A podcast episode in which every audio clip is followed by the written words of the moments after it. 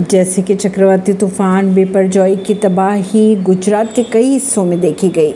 वहीं कई राज्यों में इसके असर से तेज़ हवाएँ और बारिश भी हो रही है।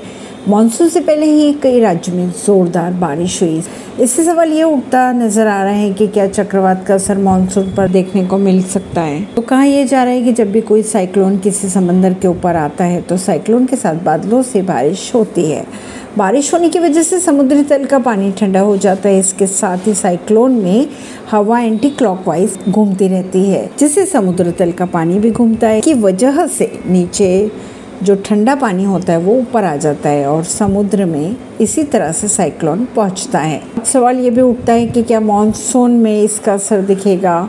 तो कहा यह जा रहा है कि केरल के बाद अन्य राज्यों में मानसून की एंट्री देरी से हो सकती है। इस पर आई के अनुसार मानसून एक लार्ज स्केल और ग्लोबल फेनोमिना है, इसलिए बहुत बड़े स्तर पर साइक्लोन मानसून को प्रभावित तो नहीं कर पाएगा।